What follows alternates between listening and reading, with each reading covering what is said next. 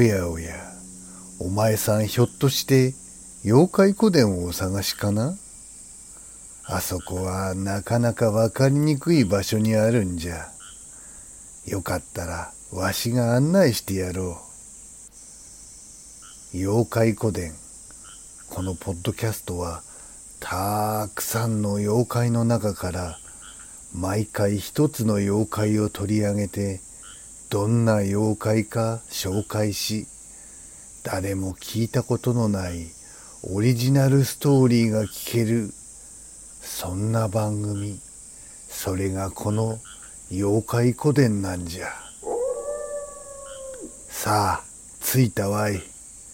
この扉の向こうじゃ。気をつけてな。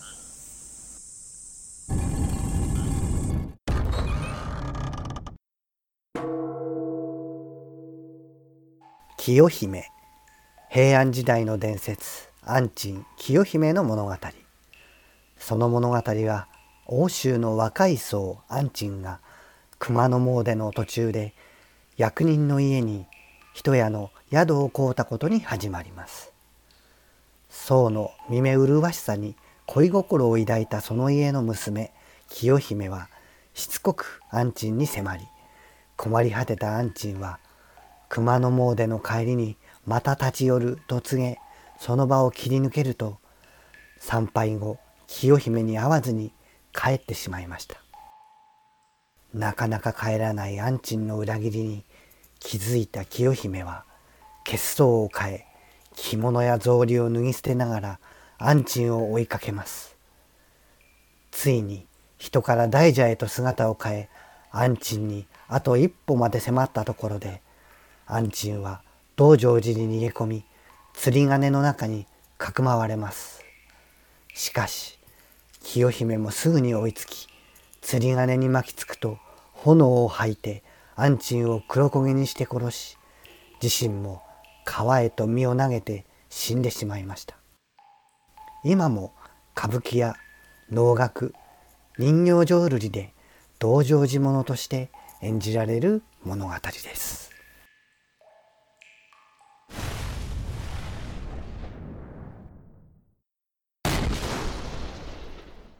時は大正中期。日本は海外列強の軍隊に追いつけ追い越せとばかりに兵器とともに外国人に負けない人体改造の研究を進めていた。そしてここは帝都東京のとある科学研究施設。安高君ついに私が研究を進めていた薬がいよいよ最終段階に入ったぞ。この薬が成功すればまさに我が帝国陸軍は無敵だ。博士、やりましたね。二人で南米で見つけた特殊な蛇の再生能力を人体にも取り入れられれば、どんな傷でもすぐに再生し、戦場に復帰できる無敵の兵士になるでしょう。そうだ。現在、最後の壁の薬の副作用さえ克服し、人体実験ができれば完成だ。それはそうと安高君例の話決心はついたかね。ドイツ軍との共同研究不死身の軍隊ラストバタリオン計画の特別研究員としての参加だ。もしこれが叶えば我が研究施設としても鼻が高い。ただ気がかりなのは私の一人娘キヨのことだ。多分ドイツからは20年は帰ってこれまい。博士これは日本帝国陸軍のためです。僕の感情などお国のために捨てましょう。キヨさんには僕が話します。博士心配しないでください。安高君すまん。君と清が将来の約束を誓った仲だと知っていながら、本当にすまん。安高は博士の娘清にドイツに渡ること、そして清の思いを諦めさせるため、それはドイツの貴族の娘と結婚するためだと話したキヨは3日間自分の部屋で泣いて過ごした。そして4日目の朝。ひどいわ安高さん。それにお父様も私の気持ちは知っていたくせに。こうなったら二人が研究している薬を飲んで死んでやるわ。キヨは研究施設に忍び込み研究途中の薬を飲み込んだ。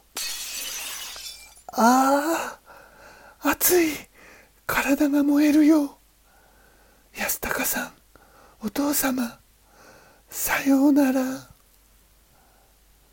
しかしキヨは死ななかった。キヨの体の半分は蛇のようになり精神も崩壊し残った最後の感情で地面を這い回りながら安高を探し始めた。安高君さあ早くこの緊急避難カプセルに。これは全て私の責任だ。娘は私がけりをつける。博士は無理やり安高をカプセルに入れると軍隊にもらった護身用の銃で化け物と化したキヨを何度も撃った。しかしキヨは撃たれた傷がすぐに塞がり博士に鋭い牙で噛みついた博士は一撃で絶命しキヨはそのまま安高の入ったカプセルを蛇の体でぐるぐると取り巻いた許さんぞ安高私を置いて他の女のところなど行かせるものか。この入れ物ごと締め殺してやる。キヨはすごい力でカプセルを締め付けたが、びくともしない。今度はキヨは怒りと体内変化で体に火がついた。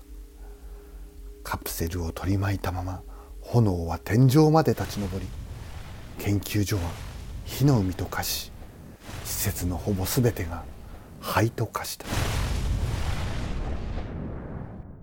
しかし安高の入ったカプセルだけは燃えずに残っていた。中から安高が出てきた「清すまなかった」しかしおかげで貴重な実験結果を得ることができた。お前の命無駄にはしないぞ。後日安高を乗せた船はドイツに向けて出港した。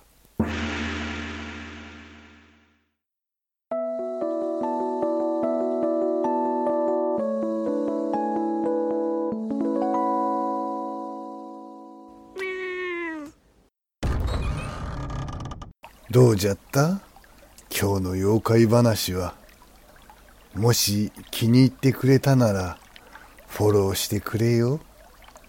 それと妖怪古伝へのご意見ご感想はこの番組の概要欄を見ておくれよそうそうノートの妖怪古伝では昔のオリジナルストーリーのシナリオが読めるらしいぞ。ポッドキャスト妖怪古典の新しい話は毎週土曜日午後5時に公開になるらしいからよかったらまたここに聞きに来ておくれよ。それじゃあまた待っておるぞ。